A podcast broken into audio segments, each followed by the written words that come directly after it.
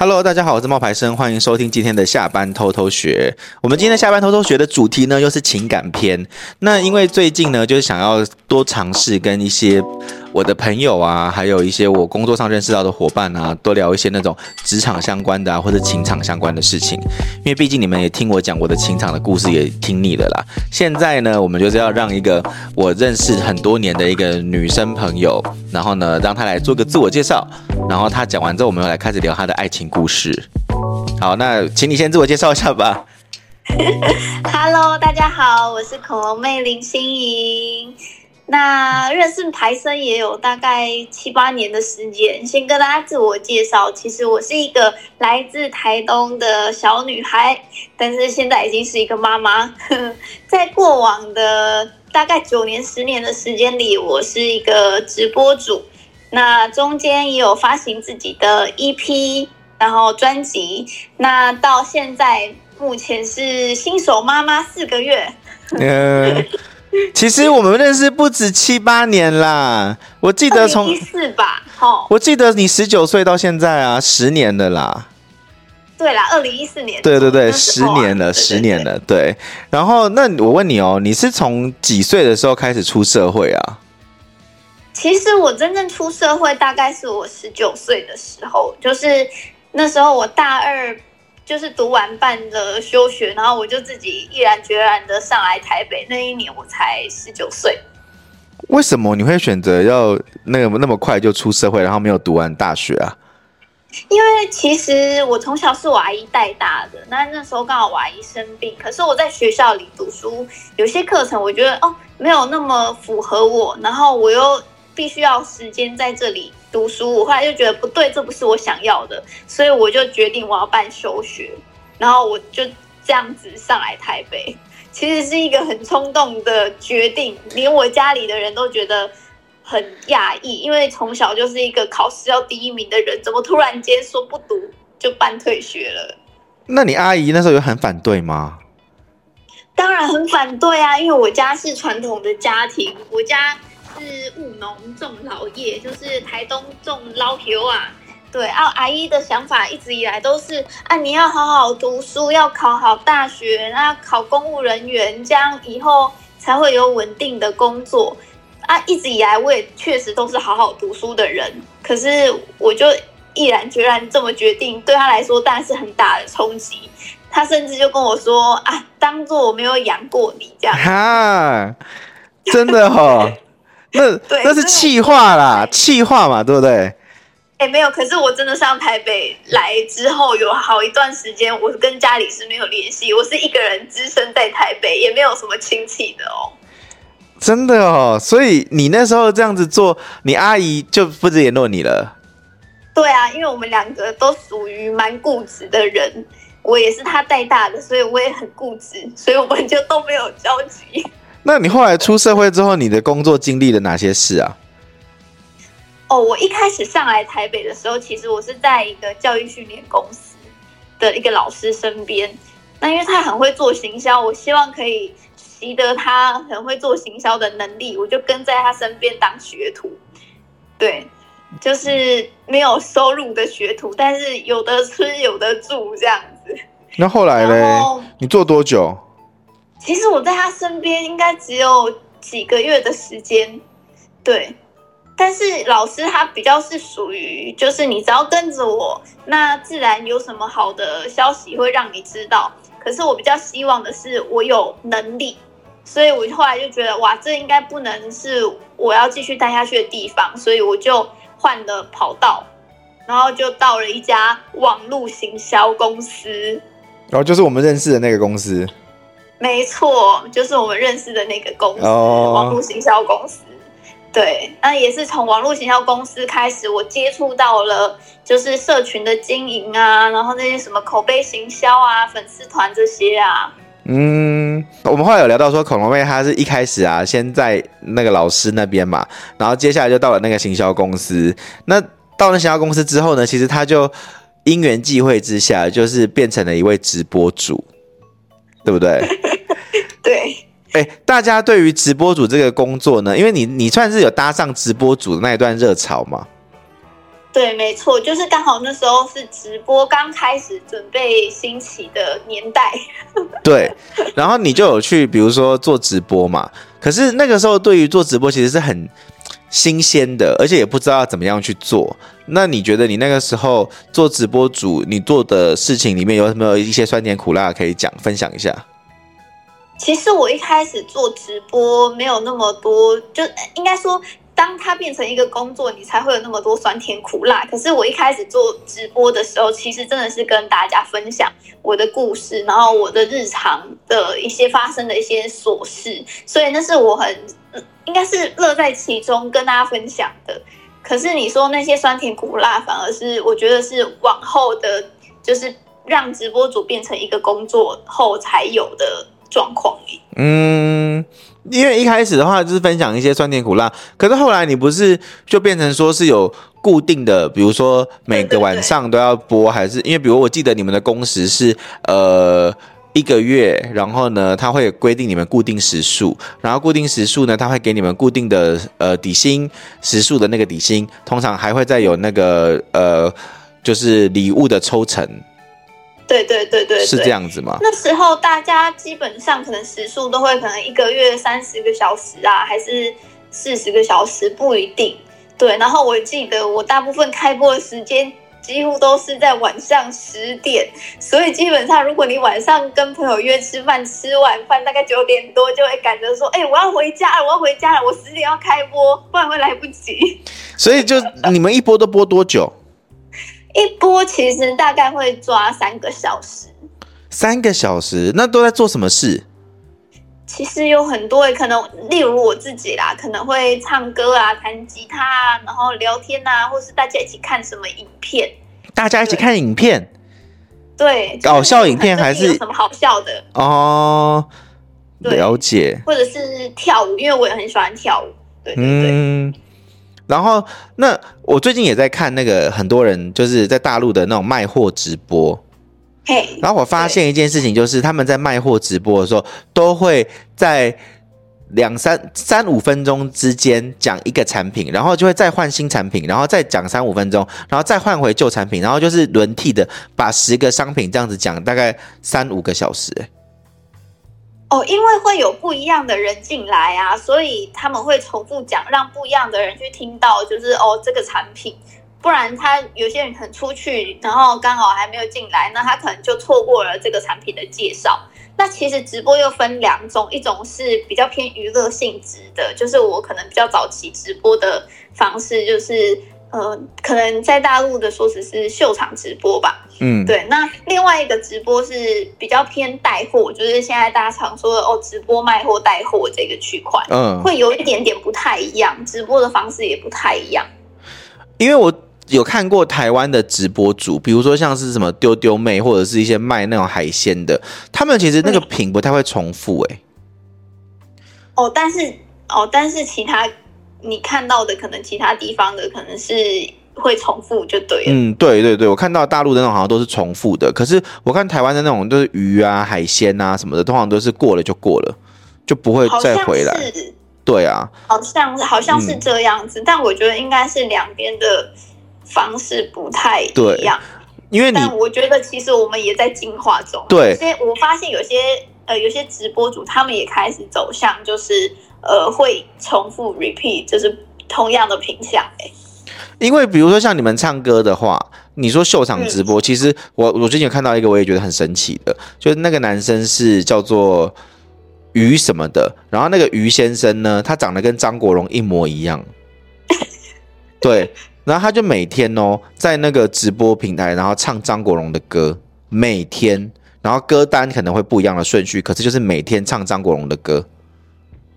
哦，这会让人很印象深刻，就对了，要加深大家的。因为他真的长得很像，然后他广他声音也很像，所以他就是一直在直播唱张国荣的歌。然后我就在想说，哎，我我记得你以前也是会开直播，可是你应该也会重复的唱一样的歌吧？有时候会，其实很频繁的，因为你的歌单可能那阵子就是这一些，或者是那一阵子也没有太多新的歌，所以有很多歌就会一直一直重复的唱。然后有一些歌，热门歌曲，甚至你每一天可能都会唱到一遍。真的哦，所以也一样，所以道理是一样的啊。对啊，而且你没有那么快速度能够每天都 update 啊。可是你这样子练歌练歌练下来啊，你最后替自己发片了哎、欸。就是你最后发片，对，你发片了。那你那个发片那件事情，其实我觉得我很佩服哎、欸。怎么说？因为那很烧钱呐、啊。对啊。对自己烧。对啊。燃烧自己的小宇宙。然后你那时候发片，哎、欸，他是很认真的，他 YouTube 啊，然后什么 Spotify 那些各大音乐平台也都是有上架哎、欸，还有印成实体 CD 哎、欸。真的。对不对？实实体 CD 还有啊。还有。有没有人要买？要买的话可以支持啊，对啊。你现在你还有是不是？我还有啊，我那那因为这种实体 CD 一刷就是一千张啊。你那时候刷一千张多少多少钱呢、啊？哎、欸，我真的忘记了。成本高吗？蛮高的，因为我做的设计算是有一点复杂程度的，不是那种很简单的。我们最近也是自己在印书，然后一次也是一刷也是一千本。然后加上还有那些书的设计费跟排版什么的，一大堆的也不便宜。对，对，然后要想办法把它卖掉。我最近就在想办法要把我的那个书卖掉。那我的我的做法是，我要去办实体讲座，就我跟你说的那个讲座。嗯嗯嗯。因为我那个讲座，我想说，我一场如果有七十个人或八十个人，我一次就可以卖掉七八十本。然后我的就是晶晶助理本来不是还想办这个讲座，我就说，他就说为什么又要再增加这个办讲座的成本去卖书？我说你就把它想象成张韶涵出唱片之后要拍要办三场全台湾巡回的签唱会，道理是一样的。嗯嗯，对，他不可能就这样子在家里面摆着他就卖掉的，他一定是要就让大家去认识他，对，有活动让大家去认识他，所以我觉得这就是活动的成本，所以我们就预计会是这么做。嗯，那你那时候唱片这个筹备花了多少时间啊？那时候花了大概半年的时间，对，因为我记得是在十一月十一月的时候决定要办呢，呃，决定要做这件事情，然后在隔年的六月十号发行。嗯，那你的直播粉丝们是跟着你那时候的制作过程一路的这样子，就是 follow 这样子看吗？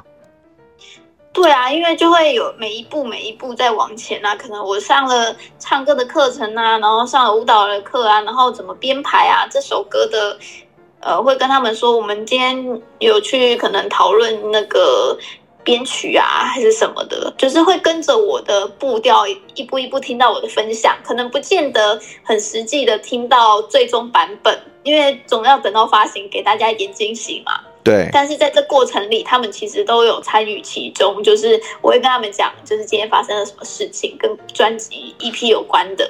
他们会有选择的参与的权利吗？比如说封面照的选择啊，或者是编那个呃抒情歌多，还是那种呃呃快歌多这样子的选项吗？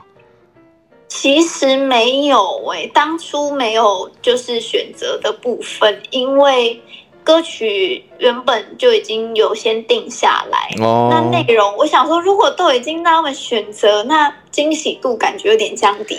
哦、oh,，OK，好，那因为我自己的习惯是，我我跟你说，我们每次卖书的时候，最后不是会让大家投票封面吗？对。然后在投票封面的时候，其实我都已经定好了，就是不管他们选哪一个，都是我能接受的。因为真正不好的早就被我淘汰掉了啊。他们能够选择的封面已经都是我觉得 OK 的了，哦，就他们不管选哪一个我都 OK 了，所以在那个时候我就会曝光。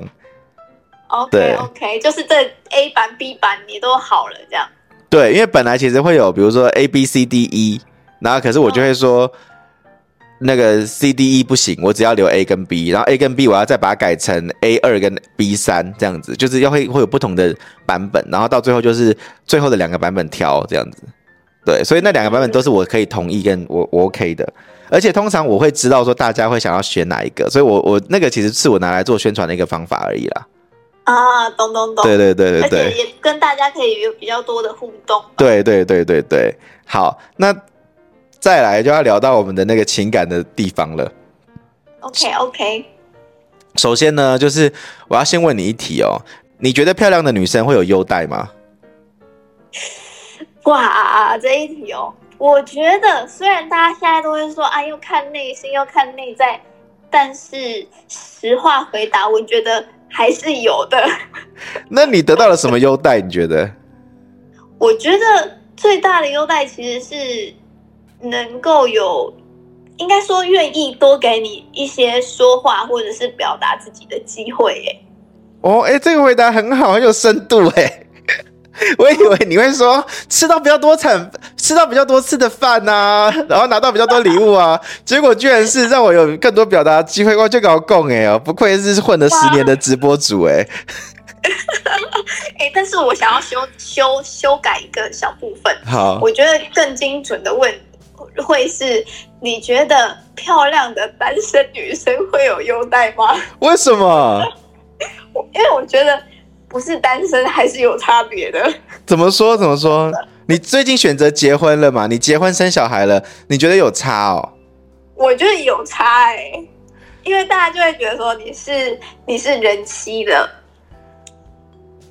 然后可能就会觉得，我觉得好像身份上就会有一种不一样的感觉，已经不是一个女孩，或者是或者是单身女性，会觉得啊，这是这是把人给爆啊。对对对对对对，对。可是你记，可是你记不记得那个时候我们在呃你结婚的那个时候，然后我们那时候你那结婚的那个那个左那个时间点，然后你那时候要公布这个消息，其实你有点紧张。我们还有打赌说你会掉多少粉丝，没错。然后我就说，我觉得你应该掉个两三万什么之类的吧，对不对？然后，但是其实后来没有掉很多啊。对，其实有掉，但是没有想象中的那么多哎，不到八百个，我记得不到八百个。那时候大家都赌超多的哎，我都我我好像是最多的，对，你是最多的，对。然后其他的人好像说什么一万五千之类的，那后来掉的不到八百个啊。对，对，其实没有那么多。对啊，所以哪有差啊？呃，但是那个可能只是就是。数字上的差别啊，可能有些人只是他后来没那么关注你，也懒得回来再去按退赞吧。哦，那你自己觉得，以你心理上来讲的话，你觉得你大概掉了多少粉啊？你的感受？你刚刚不是说漂亮单身的女生，跟你现在结婚生小孩之后，你觉得你觉得以你心理上你是差很多吗？我觉得差很多哎、欸，我觉得差最多的其实不是那个暗赞的数字，而是那种大家对你的关注度。那他们怎怎么说？你可以在有没有故事，或者有没有什么？因为因为像我的呃原本的粉丝受众就是比较男生比较多的，然后原本有直播嘛，那直播也会有抖内嘛什么的，然后就很很明显的下降，这是一个很现实的问题。下降了多少比多少百分比？下降了真的是超过九十吧，我想。哈，九成？对啊。所以本来一个月如果是十万块，就现在是一万块。哦，可能那可能还不止，更多。对啊，九成五。对，我觉得是有落差那么大的哦。可是他们怎么会知道你是妈妈了？哈？什么意思？他们怎么会知道？因为就像你讲的，直播的人来来去去啊。呃，但我是很公开的啊。哦。我又没有。我公开结婚之后，我就没有特别说，就是哦要避避开不能讲，大家都会知道啊。我日常聊天里还是会讲啊。啊，我懂你意思。你的意思说，你的粉丝里面其实有很多是那种老粉，就是老的那种常常关注你的粉丝。那他们在跟你关注的时候，其实也会知道你的一些生活近况，所以说他们也会觉得，哦，你现在已经结婚了，我不用再。我我他们的幻想可能没了，就变成是真的变朋友，而不是可能以前可能会赞助，或是你刚刚说的打赏，可是现在可能就是聊天而已。嗯嗯嗯嗯嗯。哦，那你这样心里可能不一定会来看你这样。哦，不一定会来看你了。对。哇，那你觉得生了小孩之后，哈，不要讲那些男生啊，讲你自己好了啦。在情感上的话，你觉得生了小孩之后，你自己有什么改变呢、啊？情感上吗？对啊，你自己觉得生小孩之后有什么改变？不要讲答案，答案已经不是那个什么哦，因为我结婚了，我那个那些粉丝们都不怎么关注我，不是这个，啊、是你自己的。我懂，我懂。对，我觉得，我觉得在我自己的心灵的部分，可能才是最重要的。哎，嗯，因为生完小孩之后，我觉得我好像不再是那么可以完全自我的感觉，在起初，嗯，一部分其实是你会变得很不自由。对，因为你会被绑着。对，那个绑着也不是说真的是怎么样，我随便举例好了啦。就像我刚开始生完小孩，然后我有喂母乳啊，那母乳就是每四个小时就要挤挤奶啊，你就你就没办法出门嘞、欸，或者是你每出门每四个小时你就要回到家，或者是你要带挤乳器出门。就是这是实际上的不自由，oh. 那内心上的不自由是，你也会担心说啊，你出门那小孩，嗯、呃，这段时间里你你会担心，然后、oh, 小朋友现在状况怎么样？对对对对对，我觉得会会有这样的，你就会变得不自由，然后或者是一开始可能我的小孩还没有送公托啊，都自己带的时候，每天真的是。疲劳轰炸机耶！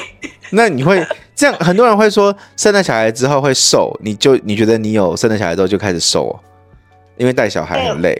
我跟你说，我怀孕的时候胖了二十五公斤，二十五很多哎。对，但是我生完小孩的那一刻，就隔就下床之后量体重少了不到三公斤。我的小孩有三公斤，但我的体重减少不到三公斤。那你那时候心里觉得哇，怎么会这样？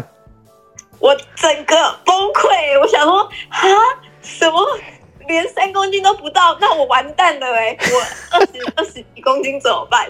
那怎么办？就也不能怎么办啊，就只好慢慢瘦。但还好我在坐月子的时候，就是吃的饮食比较清淡，然后大概做完月子就大概瘦了十公斤左右。哦，一个月就很多了啊！对，大概瘦了十公斤左右，可能里面还有包含水肿之类的吧。对，然后再回到家里，现在又过了三个月了。现在已经几个月了？四个月了。对啊，我现在现在才现在五十三，六十九减五十三是多少？数学不太好。哦，你瘦这么多？对，哇，就六十九到五十三。你瘦了十六公斤哎，对，但是跟我生前还差了十公斤。哦，你会想要瘦回去吗？我当然会想要瘦回去啊。那就瘦回去啊！你还在努力啊，还在还在这个过程呢。我还在努力呀，但是就是觉得怎么那么难呢？我的天哪！不会啦，我我记得你说你也开始穿塑身衣，你穿了塑身衣之后，你说你那个也有差，你说你的。腰围整整少穿了塑身衣一个月还是多久？一个礼拜。一个礼是针对体态，其实我的体重是没有变哦，可是我的腰围少了八到十公分，很多哎、欸，连我都想要穿的。哎、欸，他那个真的男生可以穿哎、欸，他有男生版的吗？他有，他有，他有可以穿的。哎、欸，你这要不要去试试？你去试试看，不好穿就不要穿。也许可以，对啊，也许我会腰围也少个，肚子就小了啊。哎、欸，而且我跟你说，我的腿也差了七公分，就一个礼拜哦。好好哦，我也想要去。持续穿会差更多。好，我觉得我可以去体验一下，真的。而且有那种很瘦的人穿，然后很瘦的人穿完之后，他变有马甲线。他原本只是很瘦，可是他原后来变成有马甲线。嗯，那可是穿那个衣服的话，不会说很紧，或者是说不能动什么的吧？哦，不会不会，哎，我跟你说，其实我试穿完的当下最有感的是腰酸背痛。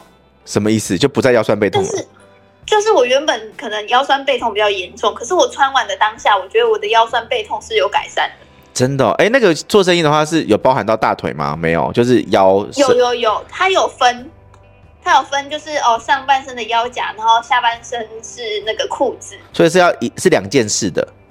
对对，它是分开的哦。修正一个部分，他们说这个东西叫做体态工具衣，不是塑身衣。哦，他们的标准名称。我们我接下来会跟他合作，就是可能会有一些那个我会办新的课程嘛，然后在办新的课程的时候，可能他因为他现在都是变，他从那个恐龙妹啊，从一个美眉变成妈妈了嘛，所以他有就是接下来可能他会去接洽一些那种母婴厂商，然后母婴厂商的话，如果大家有兴趣的话，我们也可以把那个。他呃，你想要加入他的母婴厂商的那个名单的话，你也可以去私，就是去写这个 Google 表单。然后，如果你是亲子部落客或是亲子的网红的话，你不用太多粉丝，你也可以加入，就是这个恐龙妹组成的这个就是妈妈联盟啦，或者妈妈团啦。然后以后恐龙妹就会把一些好康啊，或者是相关的分享啊，分享给大家。那这个我们会放在那个 Podcast 的资讯栏，有兴趣的人可以去填写。那今天不是来卖那个衣服，那什么体态。调整一的不是哦，我们真的只是纯粹聊天而已哈。好，就是我们没有要卖你们，所以你们不会在那个说明栏找到连接的，但你们会找到。如果你们想要加入，就是他的妈妈群或者妈妈的商家的话，你们都可以去当的，就是自己写那个表单里面的一些联络方式给他。那最后的一个问题哦，就是我问你哦，如果啊让你重新选择一次，你会选择一样的人生吗？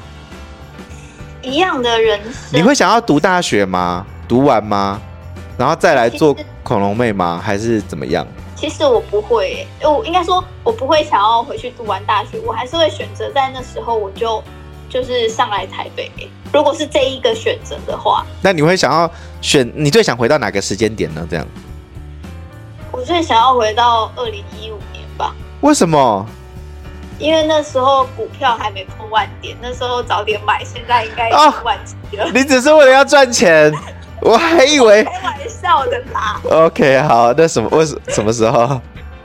我开玩笑的啦。如果可以回到哪一个时间点，确实我还是会想要回到二零一四年左右的那个自己，因为我觉得当时的自己可能有些决定还不够成熟。是哦，你是说二零一四年的时候？是成为恐龙妹，啊、那时候就刚成为恐龙妹的时候啊。对，大概应该再再往后一点点，二零一五，就是那时候有签经纪公司。可是如果再给我一次机会，说不定我不会签公司。哦，是哦，为什么？因为因为那时候的发展会。限有限于公司的就是对你的方向啊，嗯嗯嗯，对，但如果那个方向与你想要的不同的话，很难去调调整。对对对，所以我觉得如果可以，我应该会考虑就是不签公司，因为我觉得我是一个希望掌控主自己的主权的人。了解，嗯，很好啊，就是很好的回答，就是让人家可以。更了解到你的多面相，而且透过这一集，我相信很多的听众也会了解到直播主了，还有直播主他的生涯的转变。对，那现在你在做什么事情啊？现在就是一个妈妈的 KOL 吧。嗯，但是呢，同时我现在就是也是想要经营妈妈的一个平台，希望可以帮助更多妈妈有更多可能额外的一些收入，所以才做了一些妈妈联盟啊，希望能够有一些妈妈如果想要经营就是短影音、短视频啊，那我这边会接下母婴品牌的厂商，那欢迎大家可以一起来，我们一起加油努力，为妈妈发声。嗯，然后就像我刚刚讲的，如果你有需要加入他的那个妈妈群啊，或者你想要找一些妈妈的部落客，你是厂商的话，都可以去写那个我们的资讯栏的那个连接的表单，Google 表单。那我们呃，就是恐龙妹会在自己联系你，对，不是我联系哦，是恐龙妹联系，对。哎，我说其实我需要的就是可能这些妈妈的 KOC 啊，也。不用到粉丝人数很多都可以开始的。OK，你有没有一个最低门槛啊？嗯、粉丝人数到多少你才要啊？可能五百、一千都可以啊，或者是说你是真的很有心，想要开始从自媒体、短影音开始做起的话，也 OK。对，但是可能我们基本门槛大概五百、一千才会开始一个一点点小费用。那起初我们需要一些时间的经营，这样子。嗯，OK，好，那谢谢，就是。恐龙妹跟我们分享她的这个故事，那也希望呢，大家能够从她的故事里面呢，看到更多不同的产业啊、工作的面向，然后还有一个人在她的人生经历的改变，还有一个女生呢，她在为减肥的时候其实是很辛苦的。她说她瘦了十六公斤，哎，很很多哎、欸，我跟你讲，真的很多。我自己最近也在瘦，可是我才瘦了十公斤，而且我是一年呢、欸，你才几个月，你身体很快就瘦下来了，真的啦，啦，慢慢来啊。而且你是生小孩啊，带小孩子那么疲劳，一定会瘦下来的。